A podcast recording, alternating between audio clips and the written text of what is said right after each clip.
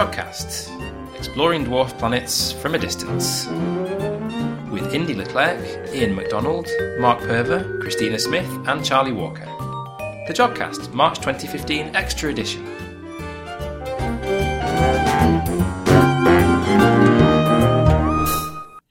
Hello and welcome to the Jodcast. I'm Mark, and with me today are Charlie and Christina. Hello. Hi. And before we even get started, I'm just going to mention to everybody there's a solar eclipse on Friday the 20th of March in the morning if you live in Europe. Sorry, other listeners outside that area. We're going to come back to the eclipse later, but just thought I'd mention it.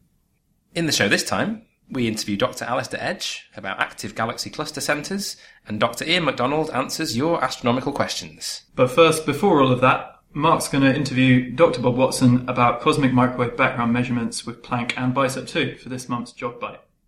For this month's JodBite, I have with me Dr. Bob Watson, who works at the University of Manchester and is part of the Planck collaboration. So welcome, Bob. Oh, hello. Welcome to you too.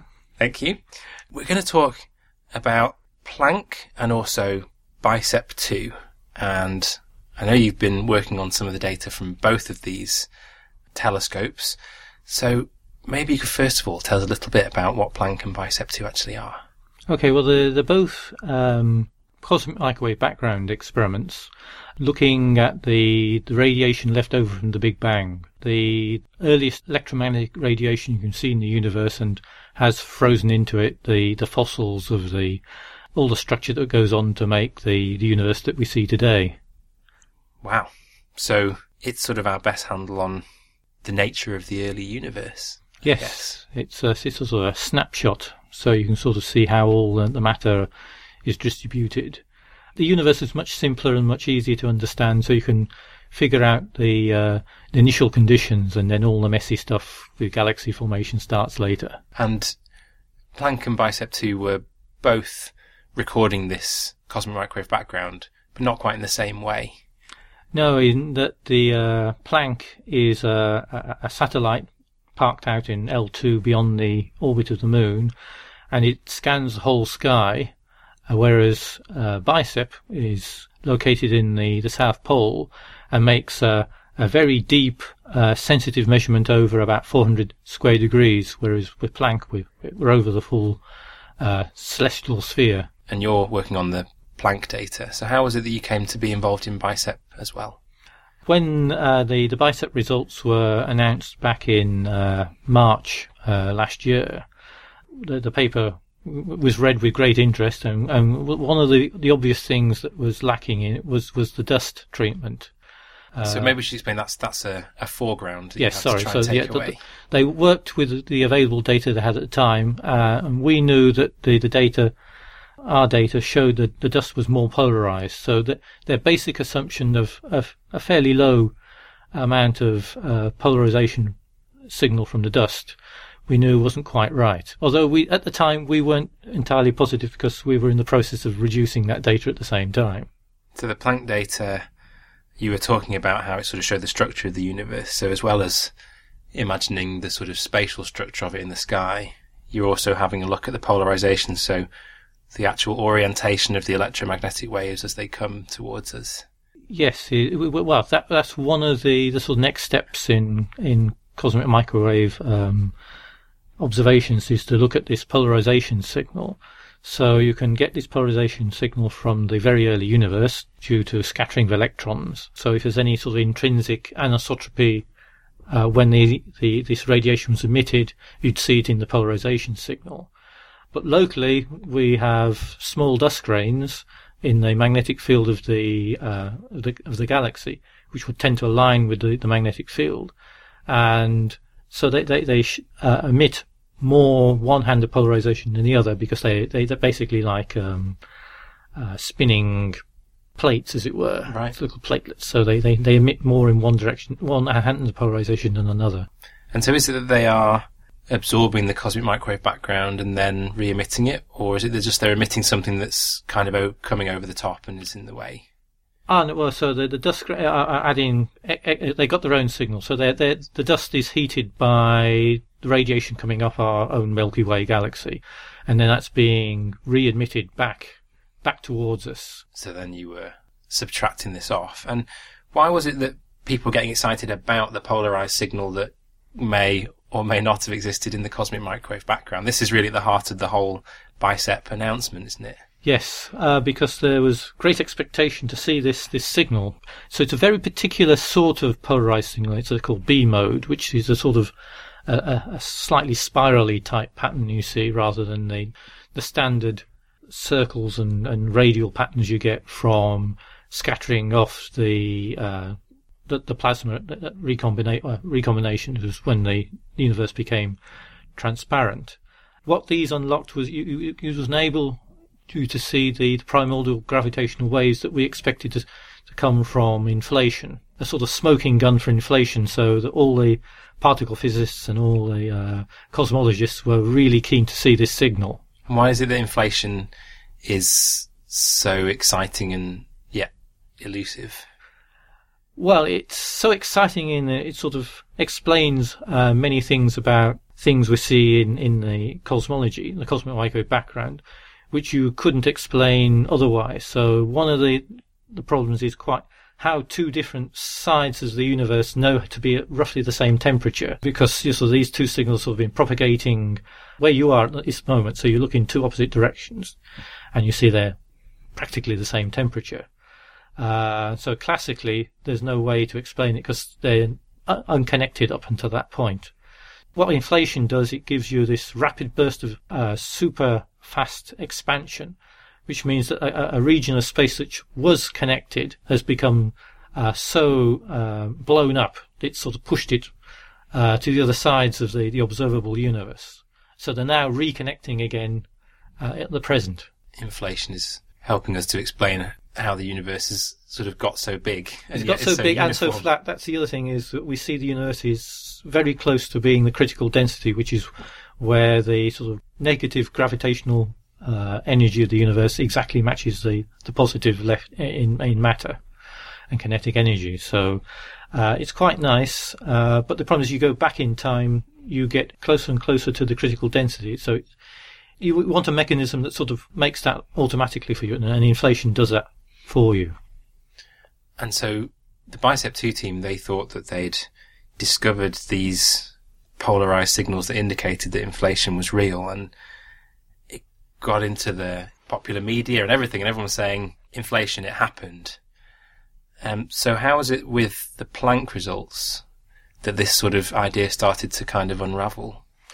Well, I think people at the time recognised that the this dust foreground uh, was was the sort of Achilles heel of the, their article, and uh, sort of people started making um, analyses where they relaxed the dust, and it, and that that reduced the uh, the importance of the result. We in Planck was mainly the uh, HFI colleagues. I work on the on the low frequency side, who, who could quantify the dust polarization. Uh, so they were working already on a, on a paper to to looking into precisely this although not on these extremely dust poor uh, regions. So they knew that there was sort of polarization of the dust could be up to 10%, whereas the, the bicep people were working at an assumption of sort of up to, to 4%. All these things are done in terms of power spectrum, which is the square of the temperature. That's almost like an order of magnitude, which is about the, the sort of magnitude you needed to explain the difference between their foreground model and what's actually seen. And when the Bicep 2 result came out, of course, the Planck results hadn't come out yet, so officially you had to be silent about it. But did you think when that result came out that there was some doubt about it? Because the way it sort of ended up getting presented at the beginning was like sort of quite definite, and it was only later that the doubts seemed to start to creep in. But did you, when you looked at it, think, hmm, hang on, this might be a little bit questionable. Um, yes, yes, I did. I did at the time. Uh, we couldn't say anything for a couple of reasons. In that uh, the data wasn't yet ready. We could do back of envelope calculations that suggested there, there was a problem, but um, we couldn't really say anything until we actually had got the, the, the data to a suitable point where there was no possible doubt. So then you were obviously able to get together with members of the bicep team. And what was it about Planck? You already alluded to high frequency and low frequency, so that might be the key. But what was it about Planck that enabled you to get a handle on what this foreground polarized emission was. Right. Well, the the main problem with the the BICEP uh, approach was that it had one frequency, which was 150 gigahertz. And the great thing about Planck is it has nine different frequencies, although only uh, five of them are, are polarized. You could actually decompose your foregrounds by a, a process called component separation because you've got so many frequency bands. So the critical one was the dust. We could characterize the dust quite well in terms of frequency. The only problem is, is it was, was the sensitivity. So we, we could characterize the dust down to um, quite quite low levels, uh, and we could measure its its dependence with frequency and it's also its its distribution on the sky. Uh, so there was a paper that came out uh, a couple of months before we started collaborating with the the, the BICEP people, which was uh, Planck Triple X, whereby they established that there was a problem. There wasn't enough sensitivity in Planck alone to, to establish clearly in the BICEP region there was a there was a problem. So the only way we could do that was by doing a direct comparison of their data with our data. So now it's come to this point where it's possible to explain the polarized emission as being by the foreground dust. Does that make you feel happy because you've got to the bottom of it? Does it make you feel a bit sad because they haven't quite managed to prove inflation yet? Wow, both. A bit of both. in that uh, having a, a, nice strong B mode signal would have been very interesting. Um, although it was a bit too high to tell the truth. It's a bit sad in that, that, that we, once again, we sort of got to a point where we've sort of ruled out an, interesting thing. So we, we're back to the sort of more boring scenario of uh, having to dig a bit deeper and uh, it's going to be hard work to, to try and push down to, to, to lower B modes. So is there any hint that you could subtract off that polarized foreground and then hope to see the evidence of inflation in the data, or is that going to be a case of a new experiment or just more time? Uh, another, another experiment. Um, the the BICEP people are working with the the, the Keck people uh, who are putting together some quite fantastic sensitive arrays at different frequencies. So the the, the combined BICEP and Keck data theoretically, uh, if there wasn't any dust, would be able to get down to an R of 0.03 or 0.05, depending on how you approach it. So that's sort of like an order of magnitude better. Okay. But yes, but you you need equivalent experiments that also disentangle the dust signal. Planck's not quite sensitive enough because it's all sky. So you need uh, other experiments working at sort of slightly higher to get the dust signal and slightly lower to, to get, get a, a cleaner foreground. But now we've got the ability, or at least an improved ability, to remove that dusty foreground, then that presumably opens the way in the next few years for these experiments to perhaps come up with evidence of inflation then. Oh well, yeah, well, that's that's that's the the current main thrust of CMB uh, observations is to try and get that B mode signal. So the sort of plans to get down to the 0.01 level of this ratio of, of uh, scalar modes to tensor modes, which is what it, the way this is this signal is characterized. Brilliant. Well, I wish you very good luck with that, and also, I guess, with all the other results from Planck's polarization maps that'll be coming out. Thank you. Thank you very much. Thanks for that, Mark. Now, Indy interviews Dr. Alastair Edge about active galaxy cluster centres.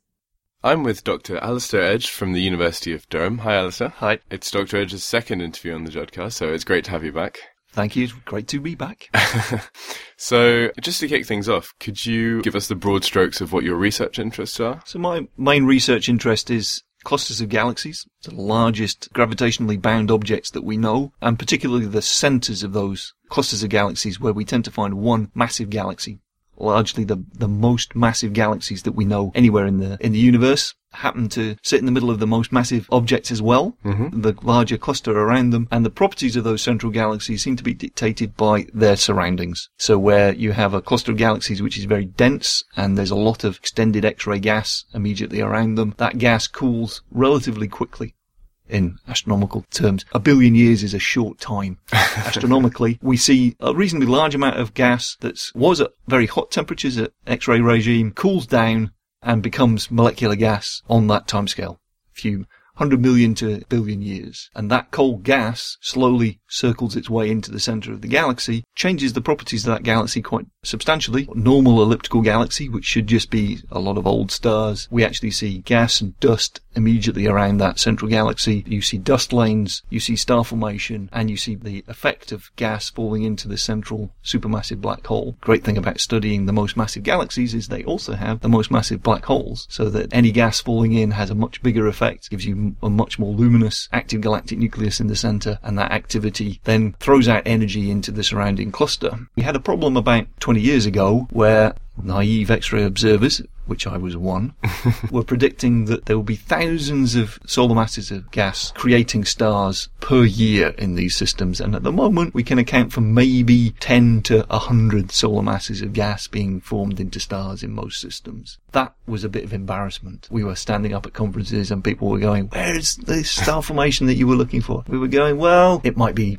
hidden under the carpet. And now we are in a situation where we have a, a reason why gas is not cooling because the activity that the gas falling into the center of the supermassive black hole kicks energy back out and stops the rest of the cooling that we were predicting to occur by heating up the gas by sending large amount of sound waves out into the surrounding medium and heating that gas up that just about to cool gets warmed up enough that it doesn't cool. So we square the circle of the amount of gas cooling, the amount of gas that we were predicting and actually seeing, and those two are not an order of magnitude, but maybe a factor of two different. Enough systems, we're beginning to see that you will see a few that are above and a few that are below, and that, that averages out pretty well. Key issue is seeing a large number, not just concentrating on one. And my talk concentrated on one object in particular, Yeah. which is the central galaxy in the Perseus cluster, which is our most extra luminous cluster in the local universe, but then looked at the analogies that that object has for all the other objects in similar systems, much more distant clusters, and there the odd properties of one galaxy are actually shared by the many in that particular regime. Okay, we'll get to a Perseus cluster in a bit, but first of all, so when this gas actually gets heated up as it falls back in, what happens to it? a number of things. One, it gets pulled out. So as the AGN activity goes on, it creates radio jets, which expand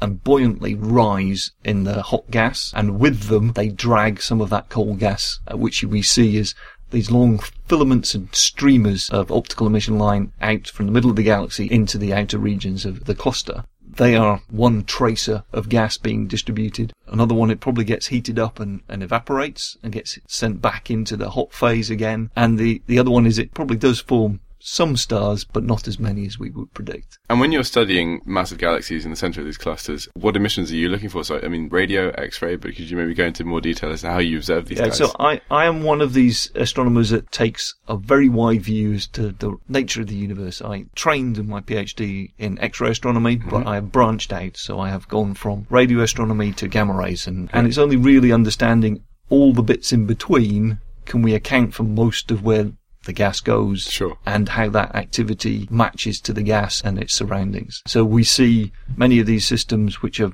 very bright, very compact radio galaxies that change substantially over decade timescales. Okay. And one of the things about NGC 1275, which I quite enjoy, is that it has gone through a whole cycle of its activity over my lifetime. Over the past 50 years, it started off rising in activity in the mid 80s. It was really bright, and then in early 90s, it just stopped its activity for about 15 years, and then just in the early 2000s, it started increasing in its activity again, which we could see in the uh, millimeter regime and the gamma ray regime. Just now, it's beginning to get close to where it was in terms of its peak activity in the 80s when I was a teenager.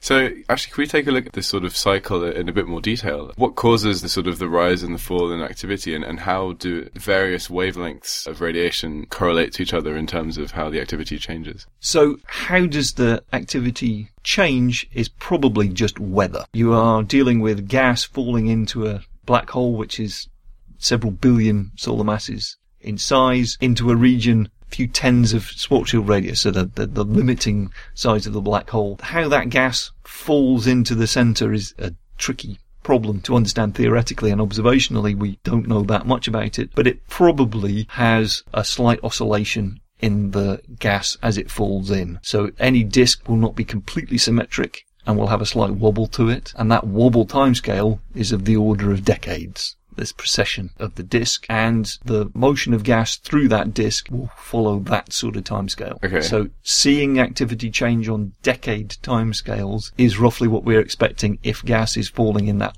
final mile into the center of the system. It takes many, many hundreds of millions of years for it to fall in, but once it's got there, the variation in that falling in will be in the order of 10 to 50 years. Right. So essentially, just the more gas that's falling in that final stage, the more active it is, and vice versa. So the amount of material that gets into that final part depends on many different things. How much Yeah. gas is a little bit further out. Most of these systems will have a, a reasonably large amount of gas coming in gradually. So it'll have a fairly steady stream of gas falling in, but in some cases we'll have a large amount of gas that will fall in all of at once, and that gas will get in each other's way. You get a lot of activity and you have much more emission from the very center in a much denser gas immediately around and you have what we would then see as a much more bright core as a quasar which we see in a few systems but very rarely. And there appears to be an episodic cycle of range of activity. Most of it is relatively quiescent which is what we see. But every now and again you get a thunderstorm. Large amount of gas falls in and you get a lot more activity. And things change in terms of the luminosity and the relative amount of emission that you see at different mm-hmm. wavelengths. Most of the time we see a bit of radio emission a little bit of x-ray and a bit of optical. If you start throwing lots of gas into the center you get much less radio in comparison a mm-hmm. lot more optical and a lot more ultraviolet and X-ray produce a much brighter, much more intense active source in the center, which has a big effect on the immediate surroundings. Once that gas is, uh, supply is dropped, can't sustain that very long, particularly when it's very active and that gas is affected by that really bright source in the Yeah. center. Then you start going back to the lower level of activity we see in most systems. And virtually everything where we have a reasonable amount of gas supply in the center, we see a radio source at some level of activity. There are very few systems where we're expecting there to be gas supply and there's nothing in the beating heart in the center of the galaxy. Basically, a sort of cycle. So you given a talk and focusing on one particular object in the Yep. in the Perseus cluster. So do we see this sort of cycle, this variability, periodic variability, almost in other massive clusters? Yes, in the systems that we have looked at long enough over the last 10 years, Yep. we see for the brighter objects a similar level of activity. Changes of a few tens of percent to maybe a factor of two over a decade in terms of its change in radio flux. We also see changes in the X-ray properties of the nucleus that we see directly in X-ray imaging. Again, that X-ray emission, gamma ray emission comes from the very center where it's most energetic. The radio and the optical will come from slightly larger regions. So we tend to see much more activity on short time scales from the gamma rays and the X-rays and then much longer time scale variations in the submillimeter, far infrared and, and radio. But they are all correlated together globally Yeah. but instantaneously you tend to get increase in the brightness in the gamma rays and that works its way through slowly, trickles down to lower and lower frequencies Frequencies. and through the optical, far infrared and radio. Okay. So now, sort of looking at what is it, NGC twelve seventy five. Yes. Towards the beginning of your talk, you, you you started off you saying, well, it's got weird properties compared Yes. to compared is, to it is a weird galaxy for what we usually assume is Yeah. a giant elliptical galaxy. So most galaxies we un- we see out there in the in the universe are either spiral galaxies, so have a reasonable amount of gas within them, like our own Milky Way. They form stars reasonably quiescently. You see spiral arms, you see giant molecular clouds forming stars, and they are slowly evolving.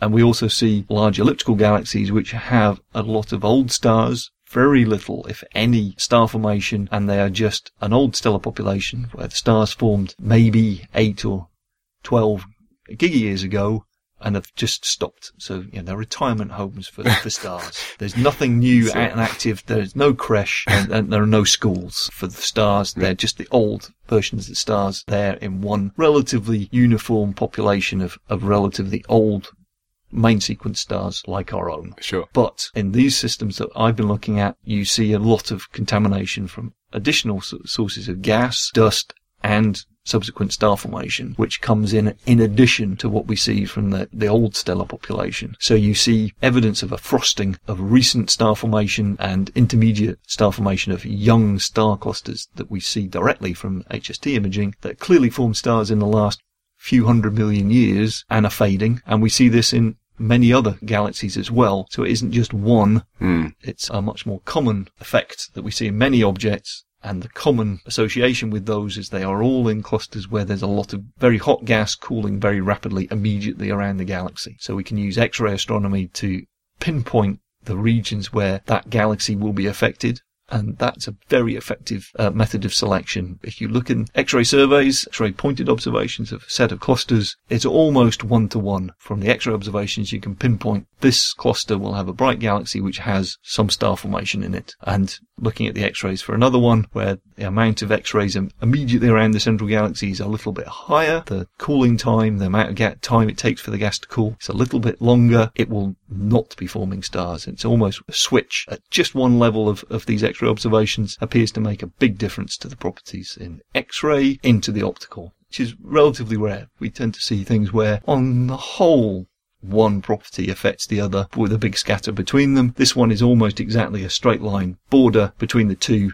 with a demarcation that almost 100% of objects on one side of the border are one type Mm. and the other side of the border they're almost exclusively old stellar populations with no young stars at all. Just for our listeners who probably won't be that familiar with sort of the cooling mechanism clusters, so could you maybe explain that a little bit? I actually deal with this in my fourth year lecture course. Excellent. So within a cluster of galaxies, you have galaxies, you have dark matter, and held between the galaxies and heated up by the great gravitational potential of the dark matter is diffuse gas. Hydrogen, a lot of other gases, and some iron and other material which has been expelled from the individual galaxies through supernova explosions out. And we see this hot gas, which is relatively diffuse. Within any meter cubed, there are probably a dozen atoms, mainly hydrogen, but some other uh, elements. Very diffuse, but each individual atom will occasionally pass by each other and produce an X-ray where one accelerates the other. Which is called Bremsstrahlung emission. You have a big enough volume of this. The gas motion is its heat, its temperature, and as they interact with each other, they lose a little bit of energy each time they produce an X-ray. So that gas slowly cools down by each atom encountering another one and slowing each other down. So after a while, you do this long enough over billion years, few billion years, all of that gas will lose its uh, rapid motion, cool down, and hydrogen will find an, an electron and form atomic hydrogen. When it finds uh, atomic hydrogen, it will form molecular hydrogen as it interacts with dust particles and create cold molecular gas, which is what then forms stars.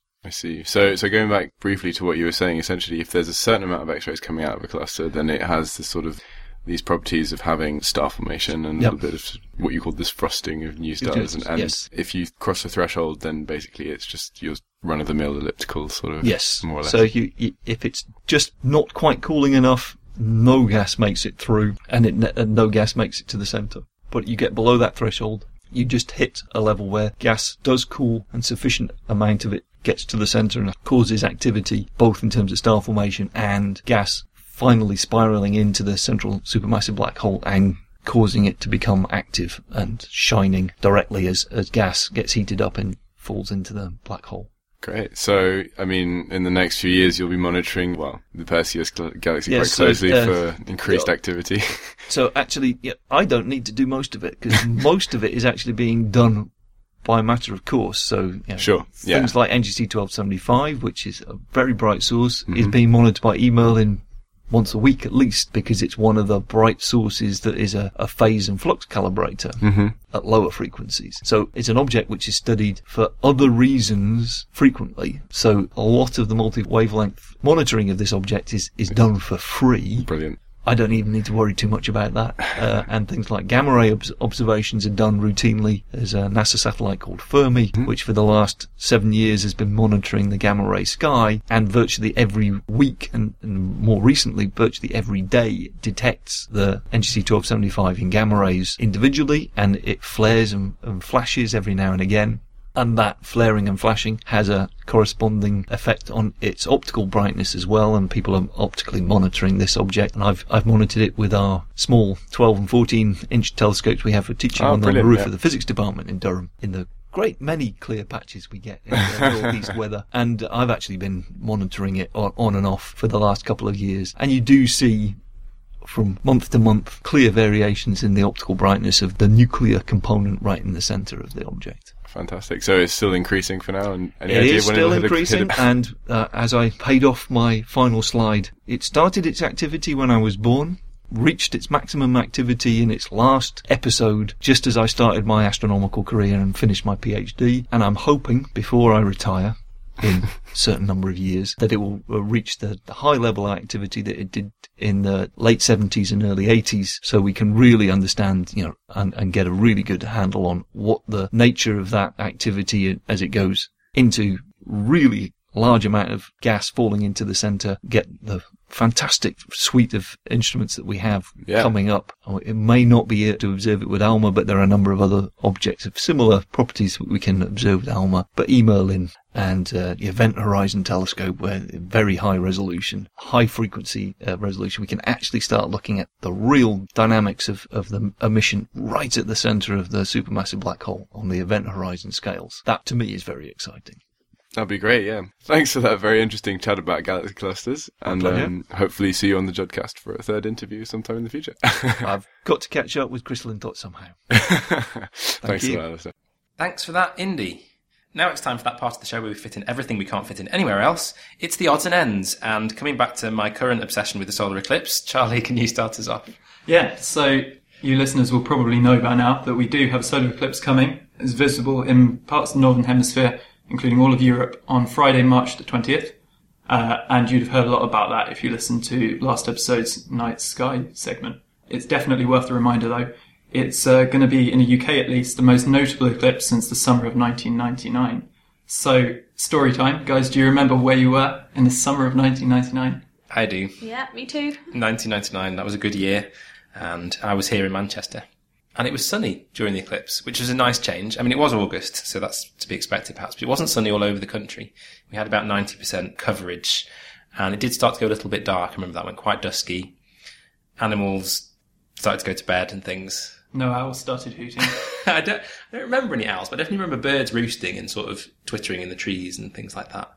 Um, and I had my eclipse glasses out and I was looking at it, and it was fascinating. And then that caused me then to go seven years later, nearly to Turkey to go and see a total one as well. so you're an umbraphile. Apparently, That's uh, that is what apparently people who hunt for total eclipses are called. well, I did see the eclipse. I did love it, and I would like to go and see another one total. In fact, I kind of wish I was going to the Faroe Isles where it's happening in Yeah, total that's this in time. the North Atlantic. It's um, between Scotland and Iceland, so it's not far away, but it's also not very big. I, mean, I think it's going to be quite crowded somehow. I'm thinking about two years' time, USA, the track of totality is going to run across much of the US. So I think um, I might book a holiday there. So, Christina, you remember it? Yes, I do. Um, I was 11, I think, at the time, and I was on holiday on a farm in Northumberland. And I also had my little sunglasses, special solar eclipse glasses that I put on, and I sat outside for a very long time, looking at the sun, uh, looking as the moon slowly passed in front of the sun. It's it- really slow. it wasn't total up there. Um, it was very definitely partial, but it was still really good, and it still got quite dark. Um, I very distinctly remember it all going dark, and like you said, the birds beginning to roost and that kind of thing. We should m- mention don't wear normal sunglasses as well. The Yes. Eclipse glasses are really special. They block out virtually everything except for a little bit of sunlight. Yeah, if you look at them in a room, you can see nothing at all. So, Charlie, that's two of us. We saw the 99 eclipse. What about you? Uh, sadly, I missed it. So I was actually on holiday at the time. We were in Mallorca, and that is where it was a total eclipse. And I hear it was really good.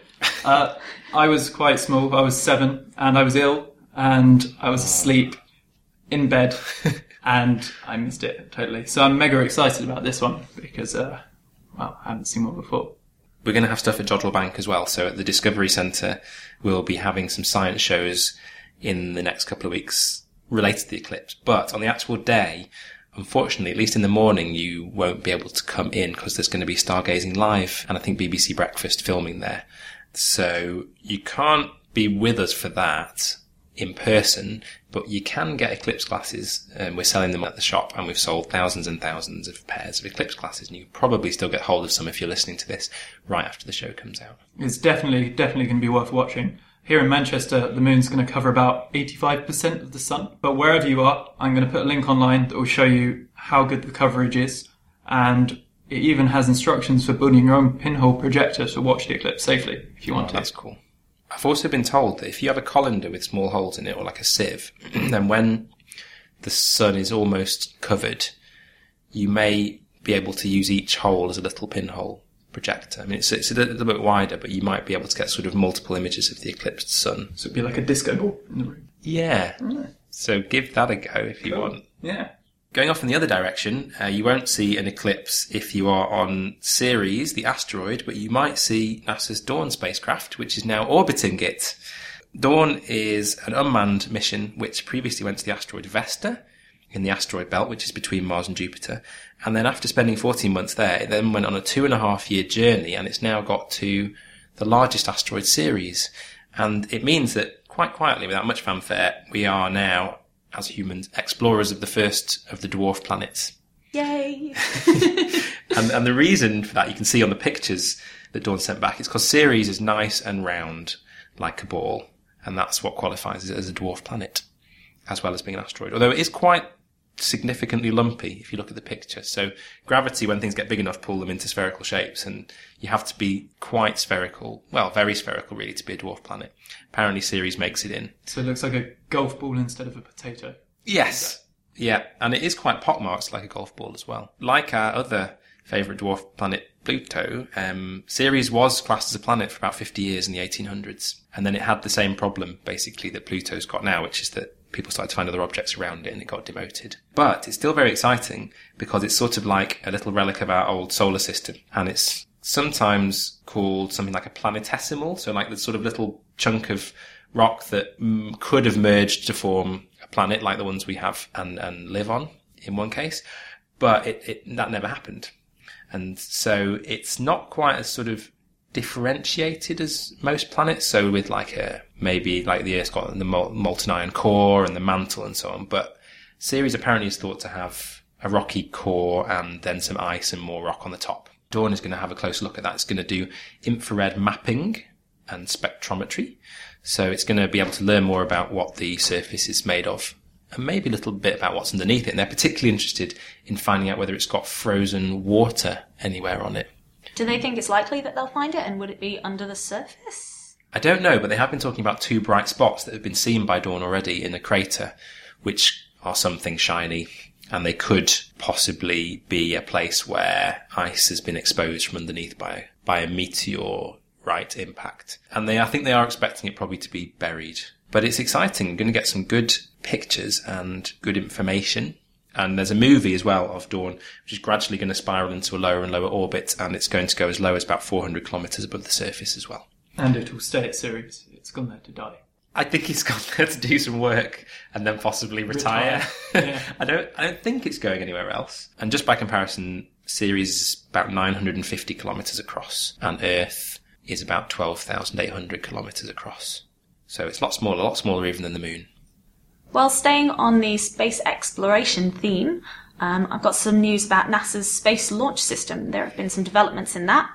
So this is the, the heavy lift rocket, which they're planning to launch Orion with, which is the human spaceflight capsule. And they've been testing the booster rockets for the Space Launch System. And this is actually the largest and most powerful booster rocket so far to date which is pretty awesome. And they ran the test on the 11th of March, and the booster burned for two minutes, which is the length of time it would burn for if it was attached to the rocket blasting off into space. In that time, it produced 3.6 million pounds of thrust, which is roughly equivalent to 16 million newtons of force. It was a successful test, and this is the first of two tests. So these booster rockets have to undergo a high temperature test, which is at about 32 degrees Celsius or 90 degrees Fahrenheit. And then there's a cold temperature test, um, which is about 40 degrees Fahrenheit, which is a little bit above zero. And during the test, the actual temperature inside the rocket booster hit 5,600 degrees, and I believe that's degrees Fahrenheit. And is that more powerful than what launched the, the Saturn V moon rockets? Uh, yeah, I believe it is the most powerful rocket booster so far to date. Wow. Saturn V was the biggest rocket, so I guess the most powerful boosters until now, apparently, and that's been over 40 years. So Yeah, well, these aren't uh, the only engines that are going to be powering the um, the heavy lift rocket. It's going to have two of these booster rockets and uh, four RS-25 main engines, and those are going to be the engines that power the SLS into deep space. They're going to be sending people to Mars. Hopefully, the plan for the Orion multi-purpose crew vehicle is to carry people, and I believe the plan is to go to potentially asteroids or Mars or Ceres. potentially Ceres. Yeah, There's already uh, Dawn waiting there. So, Yeah. yeah. done a little recon for them. Said, "Hey guys, come over here. It's pretty cool out here." Well, if there was water, people will be into getting hold of that for longer space missions as well. It's pretty exciting space exploration, in my opinion. It is. I'm glad NASA is doing this stuff. It's not all um, private companies. I mean, these rockets are absolutely huge. It's 177 feet long, so this thing's absolutely enormous. And these are just one of the two boosters that go on the rocket. Massive. Well, now to a man who was recently heated to 40 degrees Celsius, although he really shouldn't have been. Your astronomical questions are answered by a slightly ailing Dr. Iain McDonald. Our first question this month comes from Peter Carr, who says, Pulsars are often described as being like lighthouses, producing a beam of radiation that sweeps around as the star rotates. This implies that the beam is produced from a spot on the equator of the star. Is that correct? What mechanism is thought to produce the beam? Well, A pulsar is the dead heart of a star. It's produced in a supernova through a combination of gravity and compression from the nuclear explosion that happens around it. It's so dense that the atoms themselves have squashed together to become a city-sized ball of mostly neutrons called neutron star. And they're the densest things that we've observed that aren't black holes. And when you try and squash something that large, like the core of a star, into something very small, like a pulsar, strange things happen. Basic physics tells us that certain things are conserved, you can't get rid of them and these things include the star's angular momentum and its magnetic field. So when you squash it down, it spins faster and it gets more strongly magnetized. A star that was spinning maybe only once a year originally, or perhaps even slower, will end up rotating many times a second. And the magnetic field, which on the Sun is only barely enough to influence life here on Earth, becomes billions of times more powerful. This magnetic field is strong enough to produce a dynamo, which takes any remaining electrons and protons left on the surface of a neutron star and rip them off into space, firing them off at speeds close to the speed of light. This particle ejection is the main way that neutron stars slow down. These charged particles, we think, interact with magnetic field lines and spiral around them. As they spiral, they slowly lose energy by giving off emission all over the electromagnetic spectrum. Radio waves in particular can be very strong, and this is the emission that we see from Earth, as being continually produced by the pulsar. But why is it pulsed? If you have a look at a relatively simple magnetic field like the Earth's, you'll see it isn't aligned with our rotation axis. The magnetic pole and the true pole aren't in the same place. If you were to stand on the magnetic pole and fire a laser into space, your laser would trace a circle amongst the constellations as the Earth rotated. Most of the sky is never covered by the laser beam, but if it happened to hit some distant world, and someone were on there looking back at us, they'd see a pulse of laser light every time the Earth turned, every 23 hours and 56 minutes. We think a very similar thing is happening on the pulsar, except we're the ones looking at it, and it's firing radio-emitting charged particles from its magnetic poles rather than a laser beam. The magnetic axis isn't on the equator, and it's not aligned with the true pole of the neutron star. It emerges from some pseudo-random spot on the neutron star. The beam still traces a circle around its own sky every time the pulsar rotates, we only see the neutron star as a pulsar if that beam hits the Earth. Most neutron stars are undetectable. So there you have it. Neutron stars send out a radar-like beam of radio waves from their magnetic poles. And if we're lucky, we happen to be underneath that beam and we can see a pulsar. The second question is from Rob Peck, who says Professor Paul Crowther mentioned that there was no theoretical limit as to how big a massive star may become. It made me wonder about the environment at the centre of such massive stars. How large would a star need to be before a black hole was created at its core? Well, really massive stars are really strange places. There's no theoretical limit as to how big a star can become, but there are very definite limits as to how big a star can remain stable. The biggest stars never really finish forming by the time they die. The biggest star we know of in our galaxy is probably Eta Carinae, which began as a star of around 150 to 180 times the Sun's mass. Now it's probably only about 110 times the Sun's mass because it's lost so much mass in catastrophic explosions, the biggest of which may have been the 19th century. A bigger star is probably the romantically named R136A1 in the Large Magellanic Cloud. It might be slightly larger, tipping the scales to around 265 solar masses, but this is probably just about the largest star we're likely to see today, And the reason for that is down to the conditions at the centre of the star. Stars support themselves because the photons of light produced by thermonuclear reactions at the centre have enough pressure to counteract the enormous pull of the star's gravity. But when you make the stars too big, you run into problems with this radiation pressure support. The energy production of the sun ticks over very gently. It produces less heat per cubic meter than a person. The quote of the day on this one probably has to go to Wikipedia, which says that the solar centre produces about the same energy density as an active compost heap. However, unlike a compost heap, most of that energy is in X-ray photons with typical energies of about 4 kiloelectron volts. However, if you beef up a star to about 100 solar masses, you start to encounter problems. Instead of X-rays, gamma rays are produced in the centre of the star, and these gamma rays can interact with the atomic nuclei and loose electrons so strongly that they spontaneously produce new pairs of particles, electrons and positrons. A lot of the gamma rays' energy is taken away in these particles, and the radiation pressure then can't support the star anymore. The star collapses, then explodes in what's called a pair instability supernova. And this occurs in such a way that it leaves no remnant behind, not even a black hole. These pair stability supernovae could have been a very good way of getting a lot of heavy elements like iron and cobalt out into the cosmos early in the universe's history. If you make a star even bigger, more than about 250 solar masses, the thermal gamma rays have enough energy to smash apart the atomic nuclei, meaning that their energy never makes it out of the core of the star. Since there's no radiation to support the gravity against the star, it simply collapses under its own weight into a sizable black hole. It's possible that stars like these seeded the supermassive black holes that now reside in the centre of all large galaxies. So while there may be no theoretical limit as to how big stars become, once you get above beyond maybe a hundred times the mass of the Sun, practical limit is that stars will destroy themselves before they can fully form. The third question is from John Brooks, and he says, Would the top and bottom of a black hole look similar? Or is a black hole not a sphere but maybe coin shaped? That's a really good question, and it caused me to think a bit. But the answer seems to be that it comes down to whether your black hole's rotating or not. As far as we can tell, a black hole is a singularity. They've been described as where God divided by zero. Apparently, nature abhors a complete breakdown of the laws of physics, so the ugly side of the singularity is shielded from us by the event horizon. If you have a Schwarzschild black hole, that's a non-rotating one, it simply sits as a point in space, surrounded by its event horizon.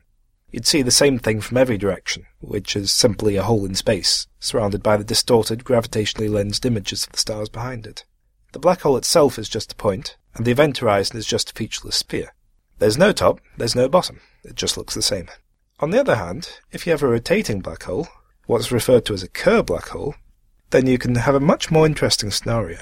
A rotating massive object drags the space-time continuum around it. It's a bit like twisting a fork in a checkered tablecloth. A rotating black hole will actually drag space-time outside its event horizon, faster than the speed of light, in a region known as the ergosphere. Matter and light can still pass through this ergosphere without being swallowed by the black hole, but only as long as it's travelling in the same direction as the black hole spins, and it will be bent on the way looking from the top or bottom of a spinning black hole, and you'll see the familiar Einstein ring as background stars are stretched out into arcs. Except that these distorted images will also be twisted around the black hole, forming a spiral. The view from the equator is even more interesting, as the black hole takes on a kidney bean shape as light passing through the approaching side of the ergosphere is allowed through, but light on the receding side is blocked. Surprisingly, visual models of rotating black holes were only made very recently, and that's mainly thanks to the film Interstellar, this film accurately depicts a spinning black hole, which is capturing matter via an accretion disk. That accretion disk is seen to warp into unusual shapes by the black hole's spin. Rather than describe the peculiar appearance of this warped accretion disk, it's probably best you see it for yourself. In the show notes, we've linked to a couple of videos which show the black hole model from Interstellar and how it was put together. They're really worth watching if you have a spare six minutes. Lastly, Philip Lariche says, since gravitational waves are extremely difficult to detect, I'm wondering just how much energy they might carry. If our eyes were as sensitive to gravitational radiation as they are to light, how bright would gravitational waves be? They'd be surprisingly bright. The reason they're difficult to detect is because gravity only barely acts with the matter compared to the electromagnetic force that allows us to see. Now, you've experienced that if you've ever used a small magnet to lift something against the gravitational pull of the entire Earth. But gravity isn't a force to be trifled with. Its strength lies in the fact that it's the only fundamental force that can't be negative. And while very little of the universe has a perceptible charge, everything with mass exerts gravity. Which means there's a lot of gravity floating around in the universe compared to a small amount of light. So how strong is a gravitational wave? Since we haven't detected any yet, that's a hard thing to say for sure. But one of the best tests of gravitational radiation we have is the double pulsar, the orbit of which spirals in by 76.5 microseconds per year, emitting 7 trillion terawatts of energy as it does so. That's about 2% of the Sun's total output as gravitational waves. The double pulsar is about 6,400 parsecs away, so we'd see that as a rather faint 19th magnitude star. However, the double pulsar will continue to get brighter in gravitational waves for another 300 million years or so. It's hard to find an accurate estimate of what the peak flux would be. The best answer I've found suggests that they could be up to 10 billion times stronger, making them, in comparative terms, as bright as the planet Venus, at a bolometric magnitude of minus 4. Now, unfortunately, the problem with visualizing gravitational waves is that our eyes are very well tuned to a small frequency range. The gravitational waves are produced with a frequency equal to the two bodies' orbits. Even at the point of merger, these gravitational waves will all be of a longer frequency than any radio waves detectable from Earth. So to any earthly observer, we'd still see nothing. Thanks for that, Iain. And now on to the feedback. No post this episode, but by email. John got in touch and he commented that he thought we were removing a few too many of the breaths and pauses from the interviews that we have on the Jodcast. Um, so it's not actually an automatic function that does that. It is our editors, and we often have new editors, so they have to find their feet a little bit. So bear with us if the sound quality is not absolutely perfect. We do care about the sound quality a lot. I on am one of those new editors. We'll keep improving. we'll be diligent. It's mainly just about um, those natural sort of pauses in sentences that that are sometimes perhaps a few too many of them are removed. But thank you for pointing that out because we like it when people are listening carefully. And on Facebook, um, we've had a message from Larry Rakos who said, uh, Love the podcast and congratulations on your 200th show. I can't quite believe that we have hit 200. And in fact, 201, I guess, now. Yep. Amazing, um, but I guess the Jodcast has been going for quite some time, so it's a lot of back episodes if you wanted to start from the very beginning. people have done it. Yeah. and uh, thanks for all the likes and shares on Facebook. And thanks for all the tweets. We've had a few more happy 200th anniversary podcasts. And Bill Keck tweets in saying, Pulsars are more accurate than atomic clocks. The Jodcast has been beating Kinder Surprises since 2006. and we've had a few other conversations over Twitter. Neutrino Jones has been uh, complimenting the night sky section of the Jodcast.